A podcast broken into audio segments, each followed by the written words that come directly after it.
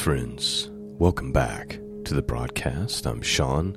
Website can be found at scriptureandprophecy.com. That's where you go to find the archives. That's where you go to support this mission of truth. This morning we are resuming our study in the book of Job as we continue to wrestle with the question why do the godly suffer? This morning we're going to hear from Job's third friend, Zophar. And Zophar, he's just like the first two friends, he believes that for this terrible event to have come upon Job, these terrible things, he clearly must be living in sin. There, there must be something going on. Zophar will reprove Job and basically accuse him of being a hypocrite and a liar. Uh, then Zophar will go on to explain that if Job would just repent, if he would just turn away from whatever that thing is, then God would restore him and that blessings would come back upon him. So that's going to be chapter 11. We're also going to look at chapter 12, 13, and 14. Uh, and those are Job's responses to his friends. And so let's uh, really, it's his response to all three. He's not just talking to a specific one of his friends now. He's addressing all three. He's also talking to God. There's a lot that's being said, there's a lot of poetry here. And uh, we obviously won't have time to dig into every little nuance, but uh, I think you're going to be blessed this morning and strengthened this morning. And that's my prayer for all of you that as we read God's Word together, as you listen to God's Word as you're driving down the road or whatever it is that you're doing, that, this will encourage, strengthen you, strengthen your faith, and cause you to draw closer to Him. So, with that backdrop, let's have a look, starting with Job chapter 11, King James Bible. Verse 1 Then answered Zophar, the Naamathite, and said, Should not the multitude of words be answered? And should a man full of talk be justified? Should thy lies make men hold their peace, and when thou mockest, shall no man make thee ashamed? For thou hast said, My doctrine is pure, and I am clean in thy eyes. But oh, that God would speak and open his lips against thee, and that he would show thee the secret of wisdom. And they are double to that which is. Know therefore that God exacteth of these less than thy iniquities deserve. So please note right out of the gate, Zophar saying, "Why are, why are you speaking back to us?" Uh, you get the sense that they think that they're really wise about God in their own eyes, right? Like they've got to, they really understand God, and Job doesn't know what he's talking about, and clearly he's messed up, and and God, because He's a just God, He doesn't leave an exact judgment in the measure that a person deserves because of grace and mercy. Like that's the point that Zophar is making. So, so whatever you've done, Job, must be really, really bad because this has come upon you, and that's probably not even as bad as what you deserve for whatever it is that you did. Is more or less the point that I feel like Zophar is making. And when we get to Job's rebuttal, he's going to point out the fact that, hey, uh, you guys are not any wiser than I am about the things of God. That's number one. But we're not to that point yet.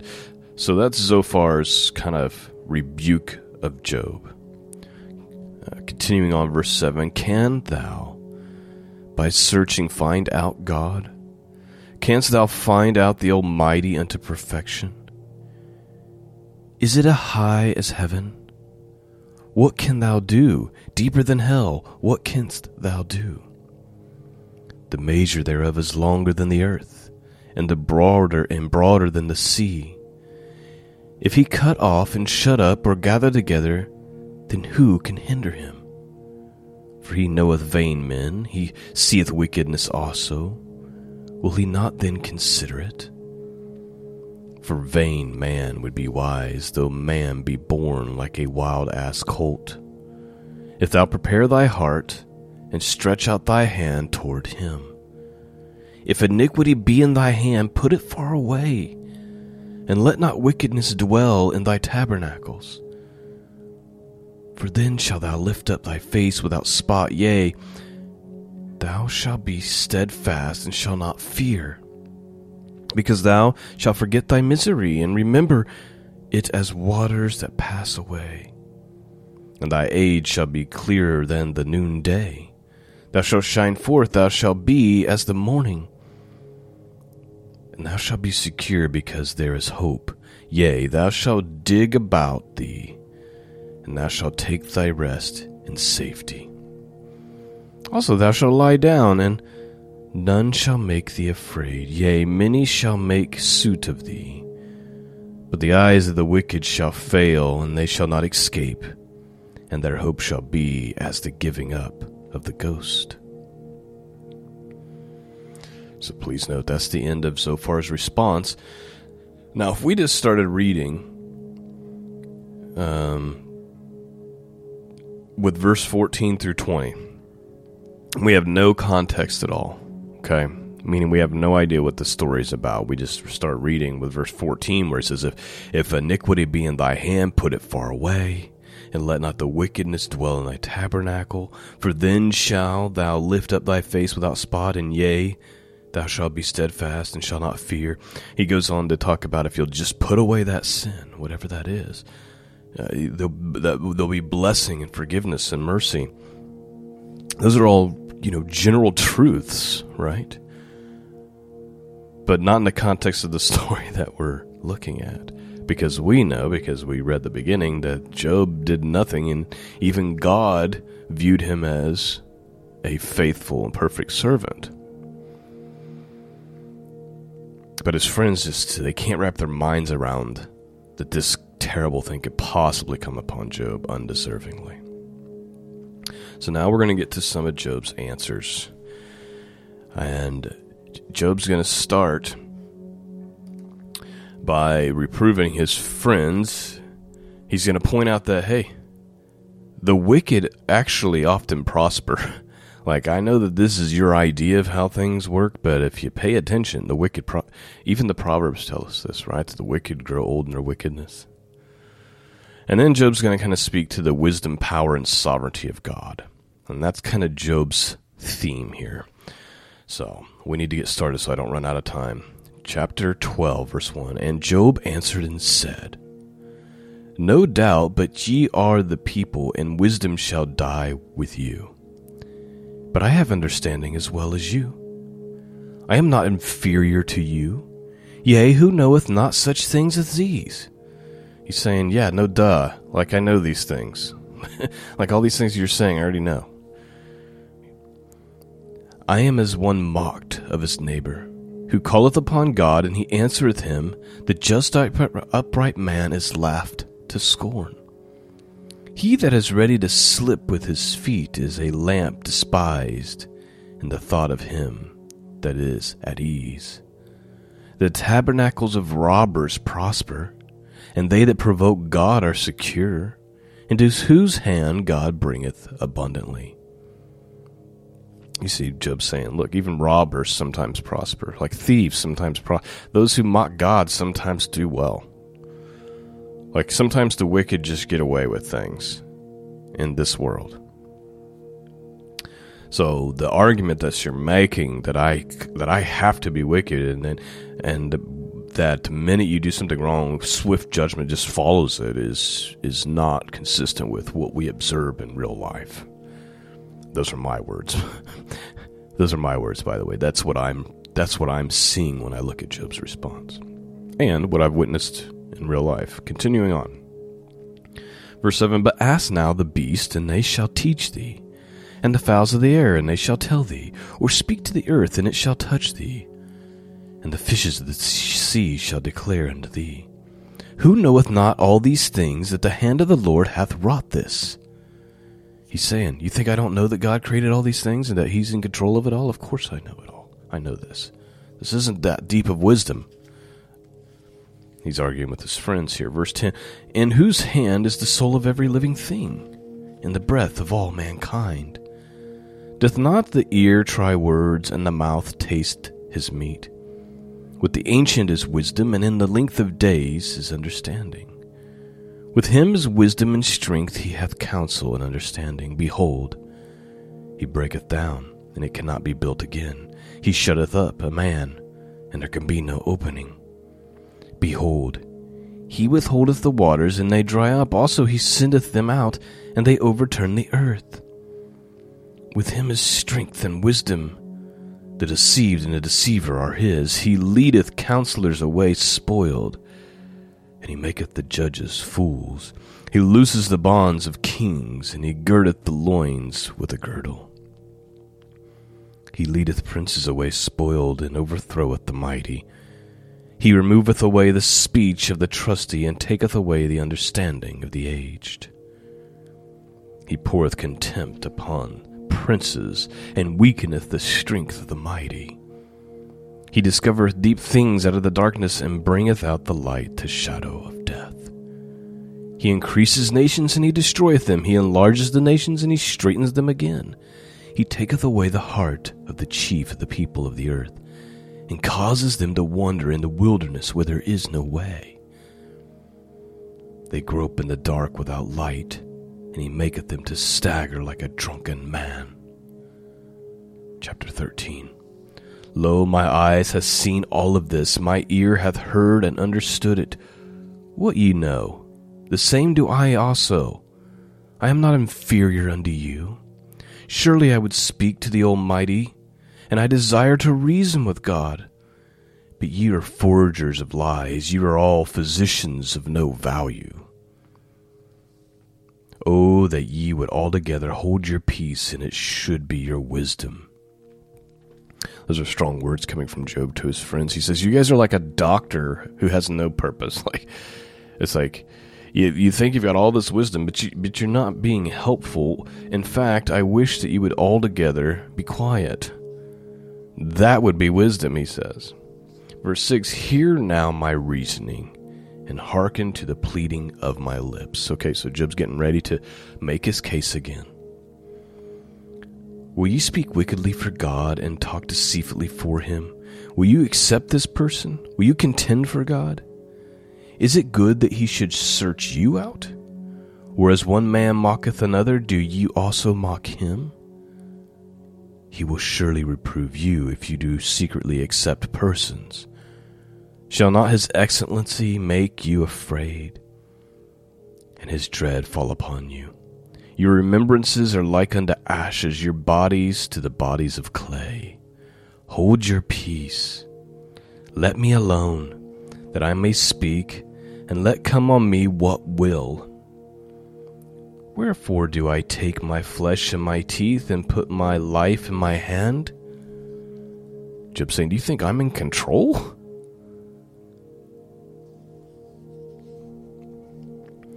Then listen to this. See, he, he's acknowledging, and then comes a very a, verse that's somewhat famous. You've probably heard it. But he, but first he, he's reminding his friends that God is in control and that God has made us all and that we can't do anything, right? Look, he says, Your remembrances are like unto ashes, and your bodies the bodies of clay. Hold your peace, let me alone, that I may speak, and let come to me what will. Wherefore do I take my flesh in my teeth and put my life in my own hands? Verse 15 Though he slay me, yet will I trust in him but I will ma- maintain my own ways before him. Man. In full disclosure and honesty, sometimes my faith wavers or or lessons or I don't know how to describe it, but sometimes sometimes my circumstances can if I'm not careful dictate how much I'm trusting God, right? Like, this thing's happening to me. I don't understand it. There's no explanation for it. I've prayed about it. I've prayed about it and I've prayed about it. I've fasted about it. There's no resolution. And then you start to feel like, oh, is God, can I really trust God? Job is like, though he slay me. This is a man going through hell on earth. He's got boils upon his skin. All of his wealth and comfort has been taken away, and his children are dead. His wife is telling him to blaspheme God and die. His three friends are calling him a liar and a hypocrite. And he's getting no answers from God on why this is happening to him, though he's asked for it multiple times. And he's still sitting here saying, even if God kills me, I'm going to trust in him. Is there, is, there, is there a faith like that in all the earth? Is there anyone alive on the earth today with that kind of faith? Continuing on, running out of time. Verse 16 He also shall be my salvation, for a hypocrite shall not come before him. Hear diligently my speech and my declaration with your ears. Behold, now I have ordered my cause. I know that I shall be justified. Who is he that will plead with me? For now, if I hold my tongue, I shall give up the ghost. Only do not two things unto me, then will I not hide myself from thee. Withdraw thy hand far from me, and let not thy dread make me afraid. Then call thou, and I will answer, or let me speak, and answer thou me. Right now, he's asking God, please, let's have a conversation about what's happening to me. How many are my iniquities and sins? Make me to know my transgressions and my sin. Wherefore hidest thou face and holdest me for thy enemy? Wilt thou break a leaf driven to fro? Wilt thou pursue the dry stubble? For thou writest bitter things against me and makest me to possess the iniquities of my youth. He said, I must be paying for things I did when I was really young and stupid. Thou puttest my feet also in thy stocks, and lookest narrowly into my paths. Thou settest a print upon the heels of my feet and he as a rotten thing comes consumeth as a garment that is a moth eaten. Chapter 14, 20 more verses here, and then we'll be done. Man that is born of a woman is of few days and full of trouble. Mm, isn't that true? Your life is short. It's but a vapor, the scriptures say. Job is saying, not only are your days few, but those few days that you have, they're full of trouble. like, here's reality. Ugh. The truth of the human condition. Verse 2 He cometh forth like a flower and is cut down. He fleeth also as a shadow and continueth not. Dost thou open thy eyes upon such one, and bringest me into judgment with thee? Who can bring a clean thing out of an unclean? not one. Seeing his days are determined, the number of his months are with thee, thou hast appointed the bounds that he cannot pass. Turn from him that he may rest till he shall accomplish as a hireling his days. Job was pointing out that even our days are numbered by God, and there's there's nothing that we can do. We can't we can't get around that.